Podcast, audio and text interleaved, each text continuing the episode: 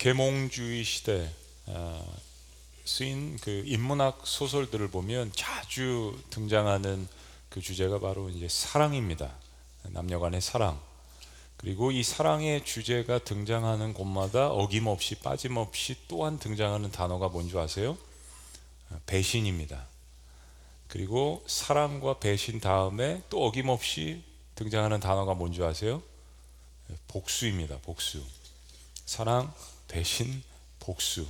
어, 이거 비단 남녀 연인 사이에서만 어, 이야기가 나오는 것이 아니라 충성과 또 의리로 이루어진 남자들 세계에서도 마찬가지입니다. 어느 민족이나 뭐 정치, 조직 사회에서 서로 뭐 의기를 투합하고 충성을 맹세를 했다가 형제를 배신하고 또 상대편과 손을 잡는 이런 역사를 뭐 어느 민족이나 국가에서 쉽지 않게 어렵지 않게 발견할 수 있습니다.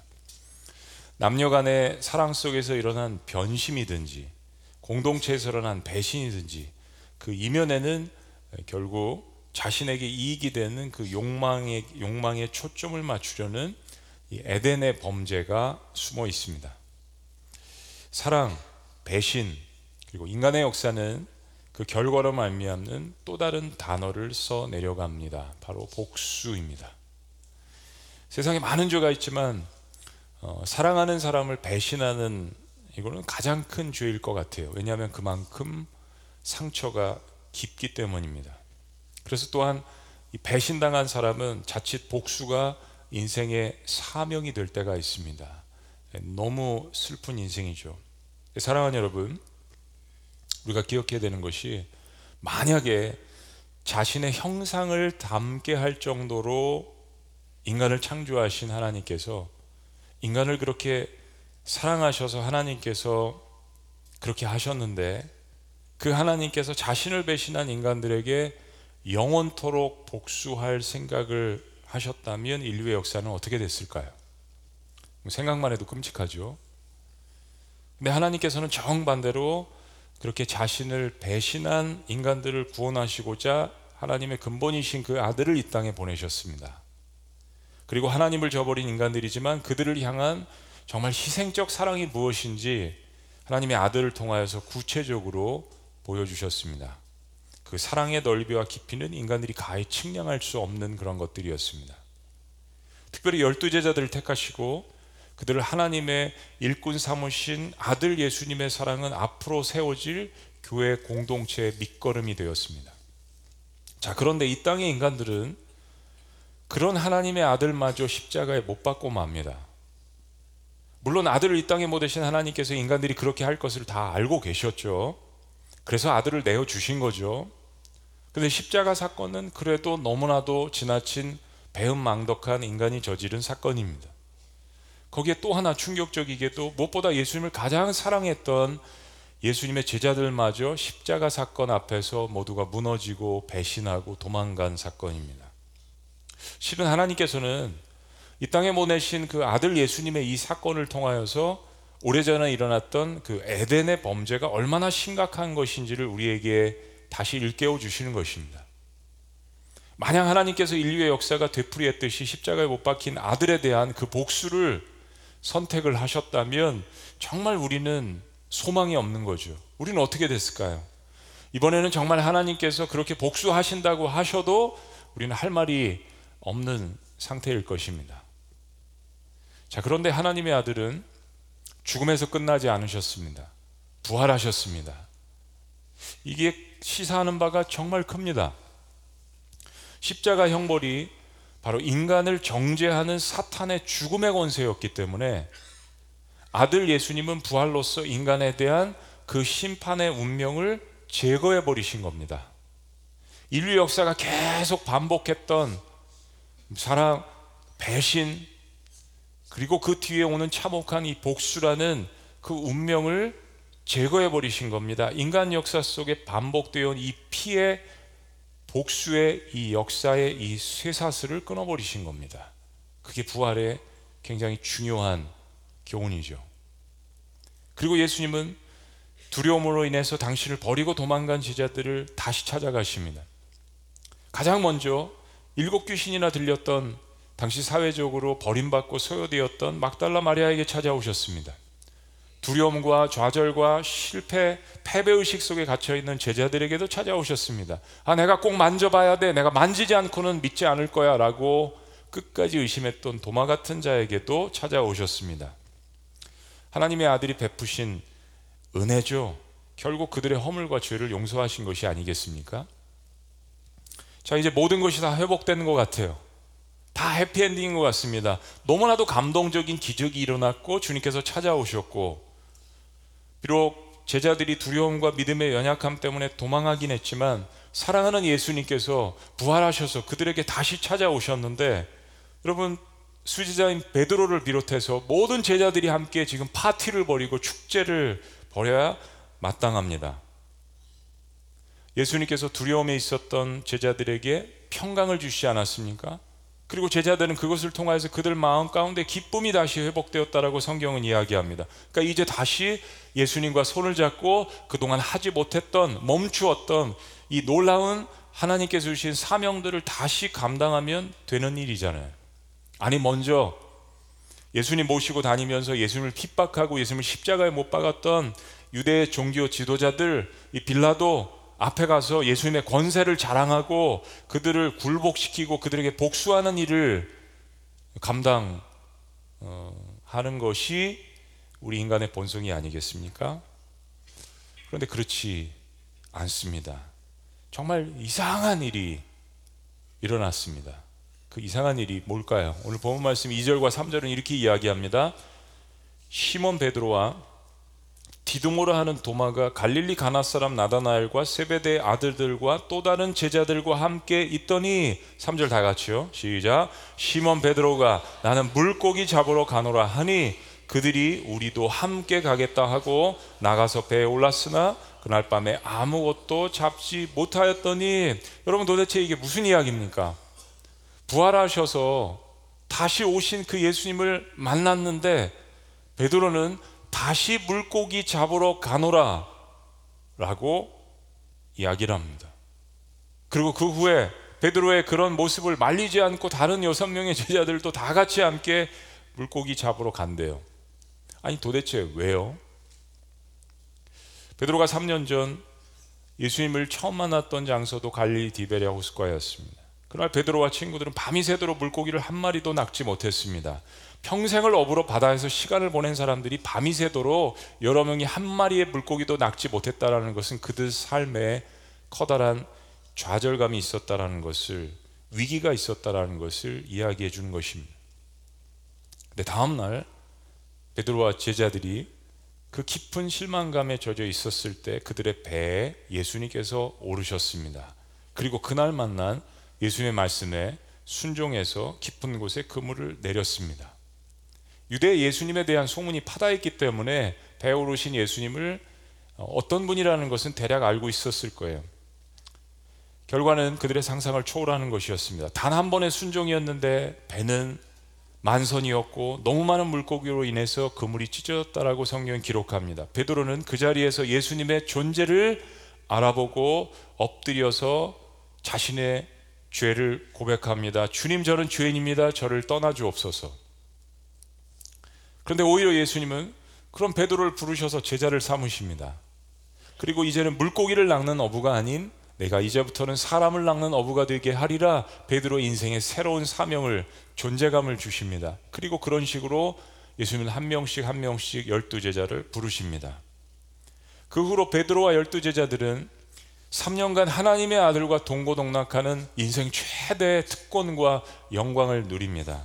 이런 영광이 인생에 있어서 어디 있겠습니까? 그 중에서도 베드로는 너희는 나를 누구라 하느냐 이런 예수님의 이 질문에 대해서 주는 그리스도시요 살아계신 하나님의 아들입니다. 정말 그 숨겨져 있던 메시아닉 시크릿 그 메시아에 대한 예수님의 정체성에 대한 이 비밀에 대해서 분명하게 고백을 합니다. 자신의 신앙 간증과 더불어서 베드로는 예수님의 정체를 분명히 알고 있었습니다. 사랑하는 여러분, 베드로와 더불어서 모든 제자들에게 한 가지 부족한 것이 있었습니다. 그것은 바로 예수님의 십자가 순환 사건을 이해하지 못한 것이었습니다. 저와 여러분들의 신앙생활이라는 것이요. 아무리 뭐 몇 대 믿는 가문이라도 신앙생활을 또 연수가 오래되었더라도 교회에서 직분자라도 아무리 오래 섬겼더라도 십자가의 사건을 자신의 삶 가운데 경험하지 못하면 교회 다니는 것이 종교인에 불과합니다. 십자가가 나의 삶을 관통한 것, 이거를 경험하지 못하면 그것은 요한복음이 보여주는 바로 바리새인이요, 사두개인이요, 종교 지도자들, 정통 유대인들 그 모습을 그대로 보여주는 것입니다. 베드로는 예수님을 통해서 삶의 새로운 의미와 목표를 찾았다라고 생각을 했습니다. 그래서 그 어느 누구보다도 열정적으로 예수님을 따랐고 어느 누구보다도 열심히 예수님을 사랑했습니다. 예수님 역시 베드로를 열두 제자 중에 수제자로 여기셨습니다. 열두 제자들 이야기 나올 때마다 베드로 늘 그런 모습으로 등장을 합니다. 근데 이제 하나님이 정하신 계획과 시간이 다가왔습니다. 바로 모든 인류의 죄를 속죄하시기 위해서 당신의 사랑하는 아들을 십자가에 내어 주시는 사건이 다가왔습니다. 베드로는 이 모습에 너무나도 큰 충격을 받았습니다.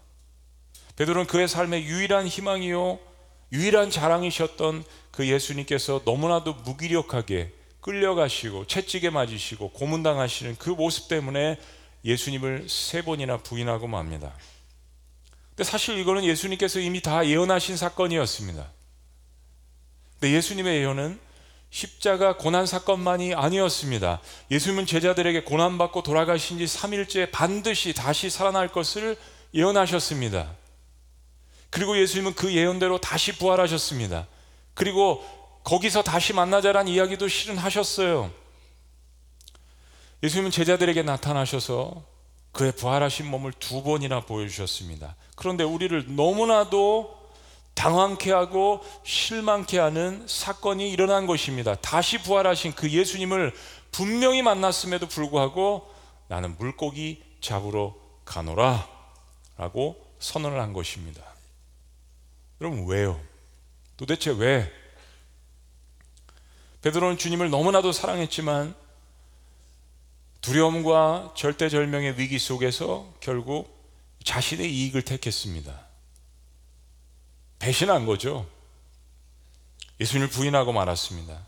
때문에 예수님께서 부활하셔서 돌아오시기는 했지만 베드로는 예수님과 함께 꿈꾸었던 모든 미래가 다 산산조각 났다라고 스스로 생각을 했습니다. 그리고 이제는 더 이상 이렇게 부활하신 주님께서 하나님의 아들이신데 지존이신데 나와 같은 존재는 필요 없으실 것이다 라고 단언을 했습니다. 아직 인생의 주인이 예수님이 아니라 자기 자신이죠. 모든 것을 스스로 판단하고 모든 것을 스스로 정죄하고 모든 것을 스스로 생각하고 판단했습니다. 그래서 베드로는 나 같은 자는 그냥 다시 과거로 돌아가서 물고기나 잡자 라고 선언을 했던 것입니다. 자신의 미래에 대한 모든 소망이 마치 한날의 꿈처럼 사라져서 다시 과거의 현실로 돌아갔습니다. 과거의 현실. 베드로의 이 말 한마디에 뭐 베드로가 반장이니까 수제자니까 다른 제자들도 무려 여섯 명이나 우리도 함께 가겠다라고 선언을 합니다. 그만큼 제자들은 스스로에게 실망했습니다. 그만큼 제자들은 스스로에게 절망했습니다. 예수님을 다시 볼 면목이 없었던 것입니다. 제자들은 베드로와 함께 너무나도 처량하게도 아무 의미 없이 세상의 일로 다시 돌아가서 고기를 잡고 있었습니다. 사랑하는 여러분, 저와 여러분들도 그러고 싶을 때가 있지 않습니까? 우리도 신앙생활 하다 보면 우리도 세상의 거센 풍파에 휩쓸리다 보면 우리도 다시 이집트로 돌아가고 싶을 때가 있습니다. 다시 갈릴리 바닷가로 돌아가고 싶을 때가 있지 않습니까? 죽음에서 부활하신 주님을 만났다면, 야, 그분이 진짜 메시아였어. 맞았어. 내가 모시던 그분이 하나님의 아들이야. 라고 신나게 외치면서 다녔어야 마땅할 텐데, 베드로는 그저 과거로 돌아가서 물고기나 잡고 있습니다. 그것도 예수님 만나기 전보다 더 실패하고 더 차량하고 더 비참한 모습으로 말입니다. 그리고 하필이면 그날따라 또 한 마리의 물고기도 잡지 못했습니다. 여러분 어떻게 이럴 수가 있을까요? 예수님을 만났고 예수님이 누구신 줄 알았고 예수님을 사랑했고 예수님의 기적도 체험했고 여러분 베드로에게는 그 모든 것이 그저 과거에 있었던 좋은 추억, 과거에 있었던 좋은 섬김, 과거에 있었던 놀라운 체험, 인생의 한때의 영광에 지나지 않았던 것입니까? 내가 왕년에는 내가 한때는 내가 뜨거웠을 때는 내가 예수님과 동고동락했을 때는 모든 기적의 현장에 있었고 직접 물 위를 걷는 기적도 체험을 했고 말씀의 권세도 보았고 예수님과 이스라엘을 회복시키고 새 나라를 만들겠다라는 엄청난 포부와 야망 열정도 있었는데 지금 왜 다시 물고기 잡으러 간다는 이야기입니까? 사랑하는 여러분, 저와 여러분이 주님과 함께 행했던 일이 다 왕년으로 치부되면 되겠습니까? 아직 살아있는데요. 아직 주님이 부르시지 않았는데 왜 인생의 위기에서 베드로는 일어나지 못하고 다시 이전의 모습으로 돌아가는 것일까요? 사랑하는 여러분, 저와 여러분들이 정말 신앙인이라면 이거 꼭 기억해야 합니다. 인생은 하나님이 있으라고 하신 자리에 있지 않으면 그가 누구라도 인생은 밤이 새도록 수고해도 헛수고입니다. 베드로와 제자들은 자신들이 있어야 할 자리, 감당해야 될 사명을 잃어버리고 있었습니다.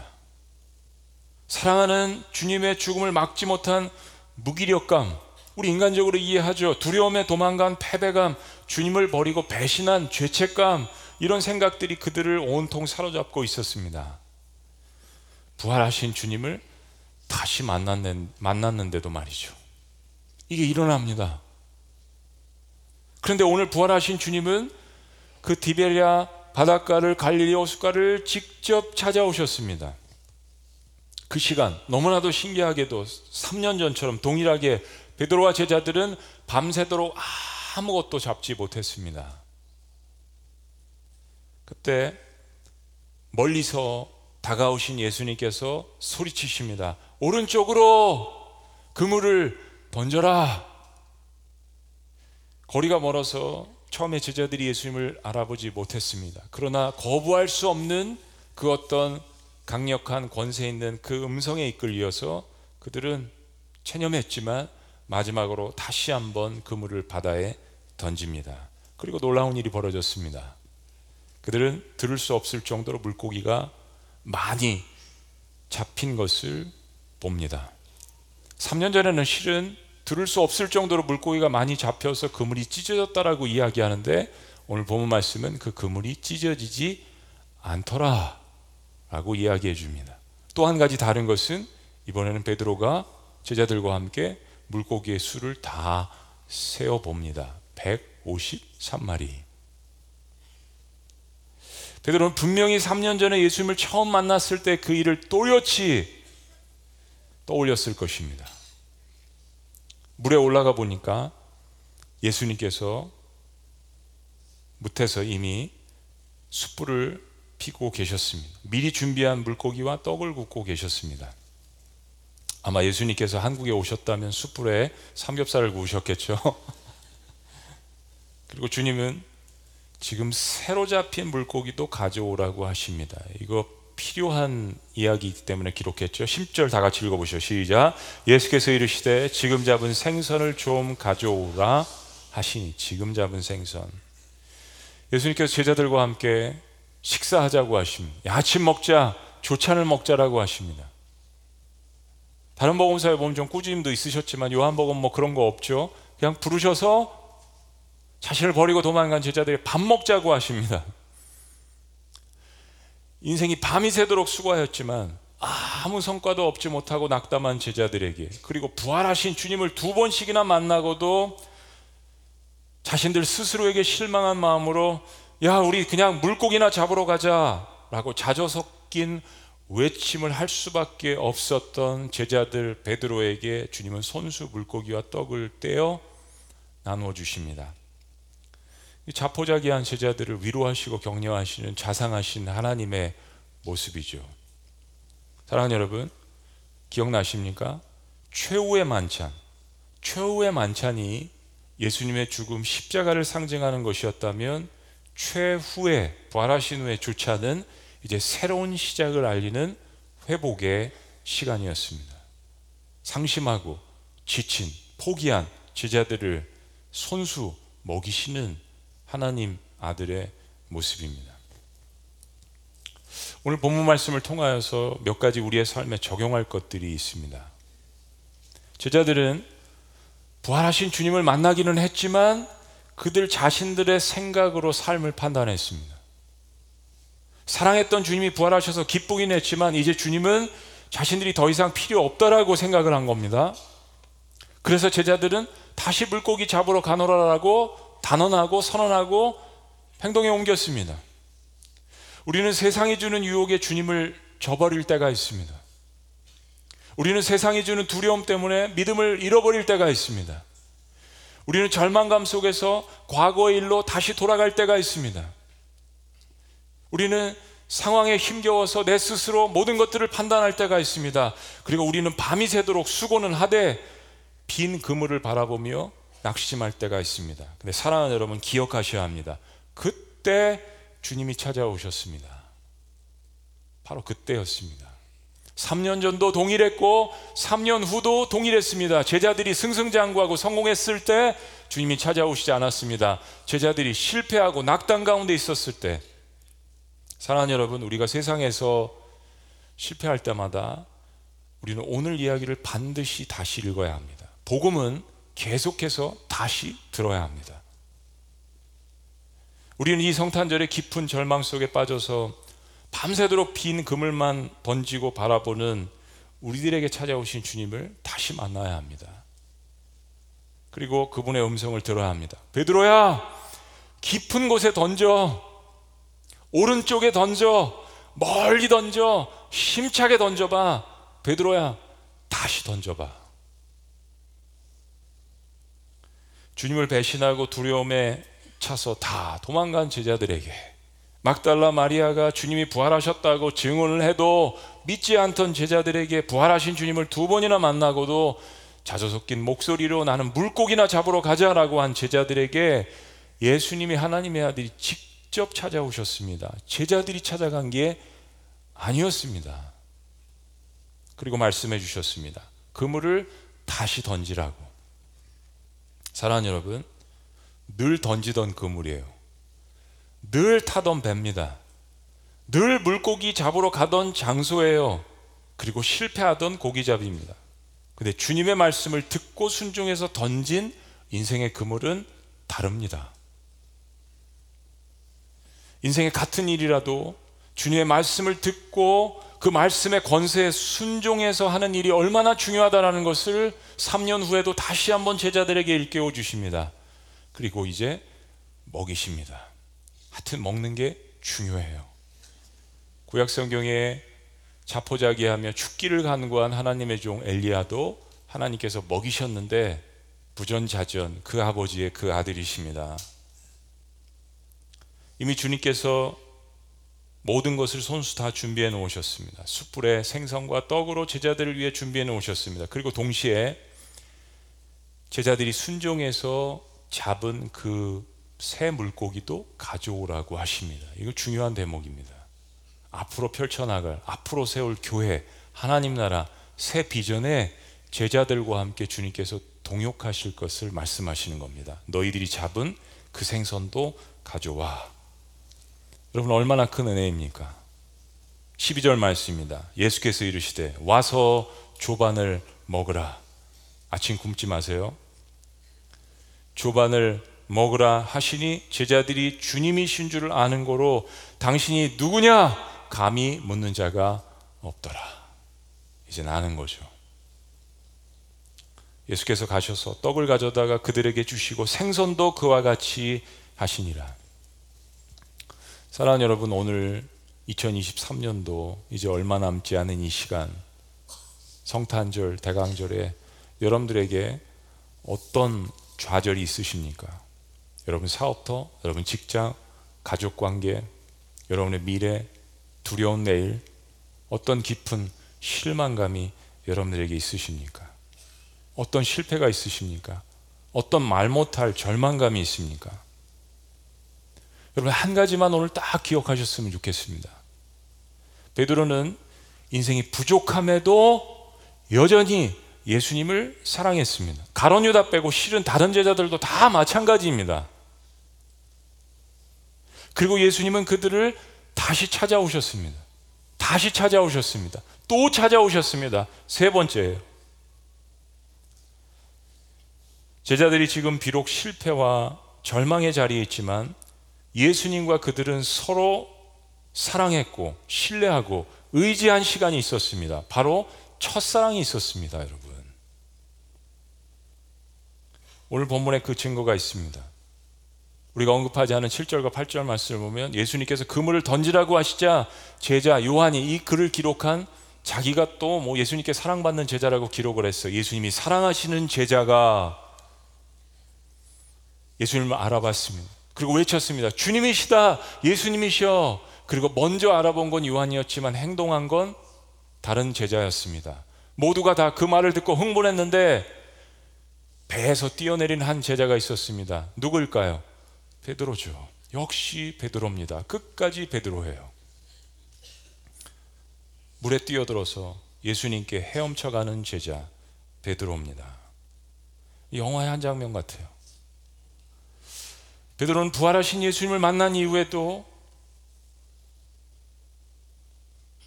그의 마음에 예수님을 배신했다라는 스스로의 절망감을 떨쳐버릴 수 없었습니다. 왜 아니겠습니까? 사랑한 만큼 이게 자기가 용납이 안 되는 거예요.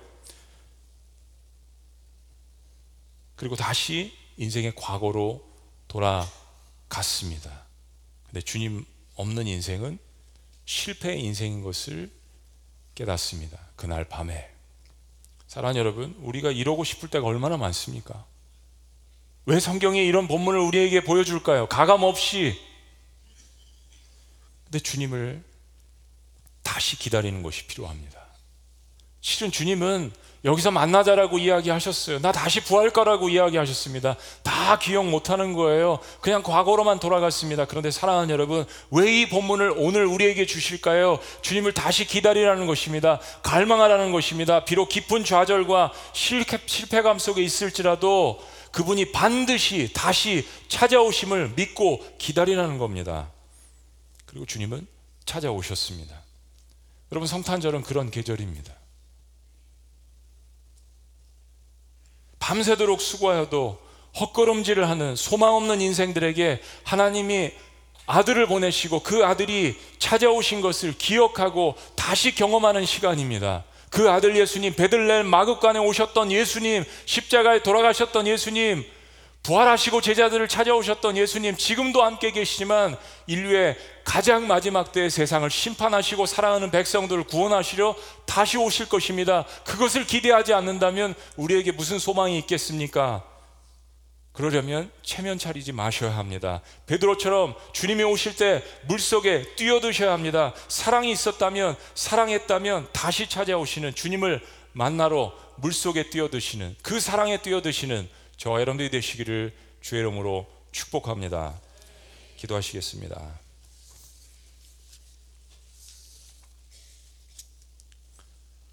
그렇습니다, 여러분. 주님 없는 우리의 삶은 밤이 맞도록 수고를 해도 아무것도 얻지 못하는 빈 그물, 빈 인생이 될 수 있습니다.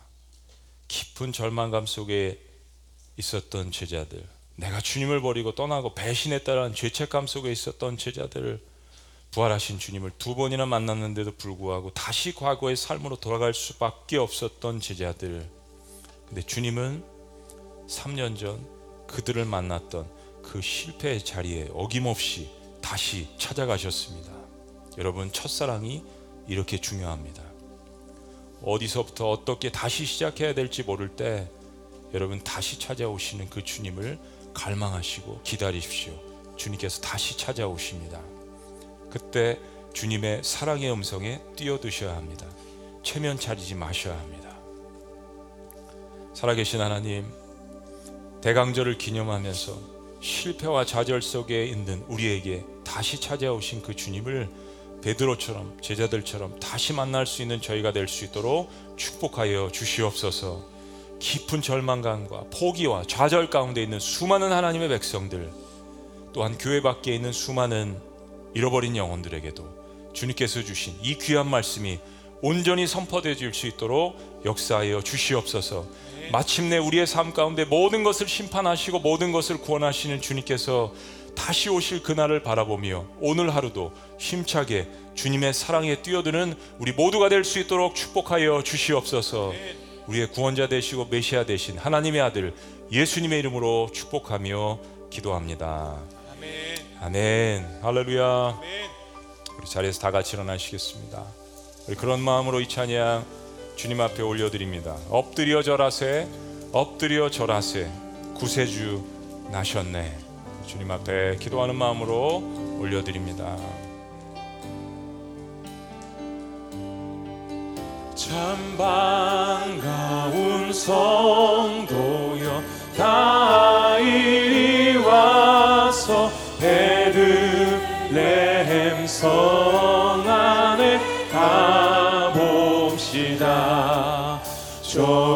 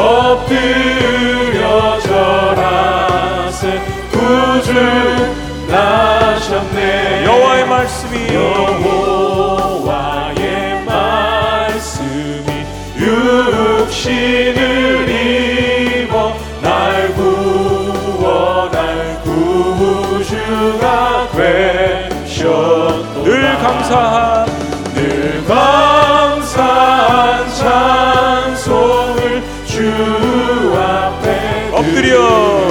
엎드려 절하세 엎드려 절하세 엎드려 절하세 구주 나셨네. 구주 엎드려 절하세.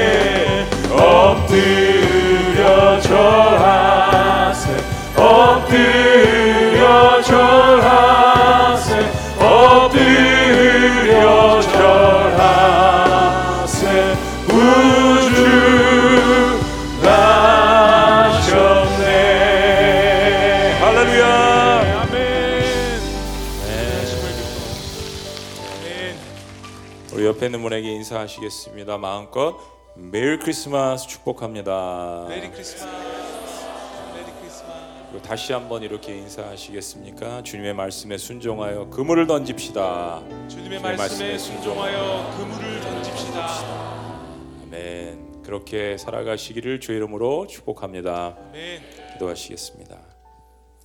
하나님 감사합니다.